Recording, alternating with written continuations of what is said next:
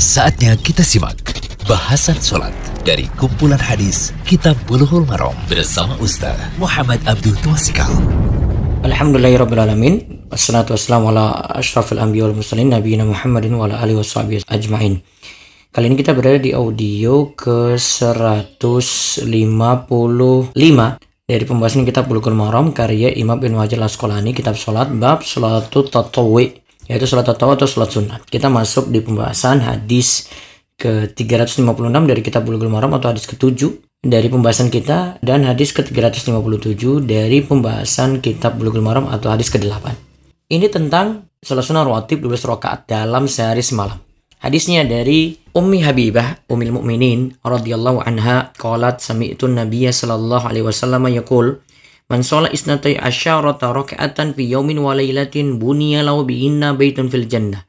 Rawahu Muslimun. Wa fi riwayatin tatawwu'an.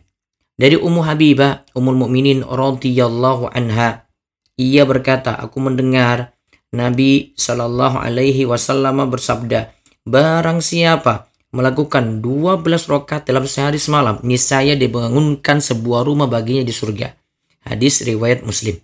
Dalam suatu riwayat disebutkan salat tatawwu atau salat sunnah. Kemudian hadis berikutnya wali Tirmizi nahwuhu. Wa zada arba'an qabla dhuhri wa rak'ataini ba'dahu wa rak'ataini ba'dal maghrib wa rak'ataini ba'dal isya'i wa rak'ataini qabla sholatil fajri. Menurut riwayat Tirmizi ada hadis yang semisal dengannya dengan tambahan 4 rakaat qabliyah zuhur, 2 rakaat ba'diyah zuhur, 2 rakaat ba'diyah maghrib, 2 rakaat ba'diyah isya, dan 2 rakaat qabliyah subuh. Hadis riwayat Tirmizi. Faedah hadis. Pertama, hadis ini menunjukkan besarnya pahala bagi orang yang mengerjakan sholat sehari semalam sebanyak 12 rakaat. Amalan ini menjadi sebab masuk surga dan selamat dari neraka, tentu dengan mengerjakan yang wajib dan meninggalkan yang haram pula.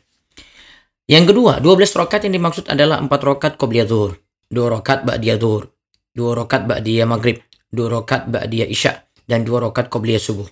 Sebenarnya hal ini dirinci dalam hadis riwayat An-Nasa'i dan Tirmizi. Itulah yang dilakukan oleh Nabi sallallahu alaihi wasallam sebagaimana disebutkan dalam hadis Aisyah dan Ibnu Umar. Maka di sini terlihat bergabunglah qaul dan fi'il, ucapan dan perbuatan dari Nabi kita Muhammad sallallahu alaihi wasallam. Yang ketiga, jika 12 rakaat rawatib digabung dengan 11 rakaat salat malam dan 17 rakaat salat fardu, maka dalam sehari dikerjakan 40 rakaat. Siapa yang menjaganya, maka dia memiliki kebaikan dan keutamaan yang banyak. Ini tentu dianugerahkan pada yang cepat memenuhi panggilan dan membuka pintu ketika diketuk rutin setiap hari semalam 40 kali. Keutamaannya di situ. Terus yang keempat, sholat sunnah atau tatawwu ada dua macam.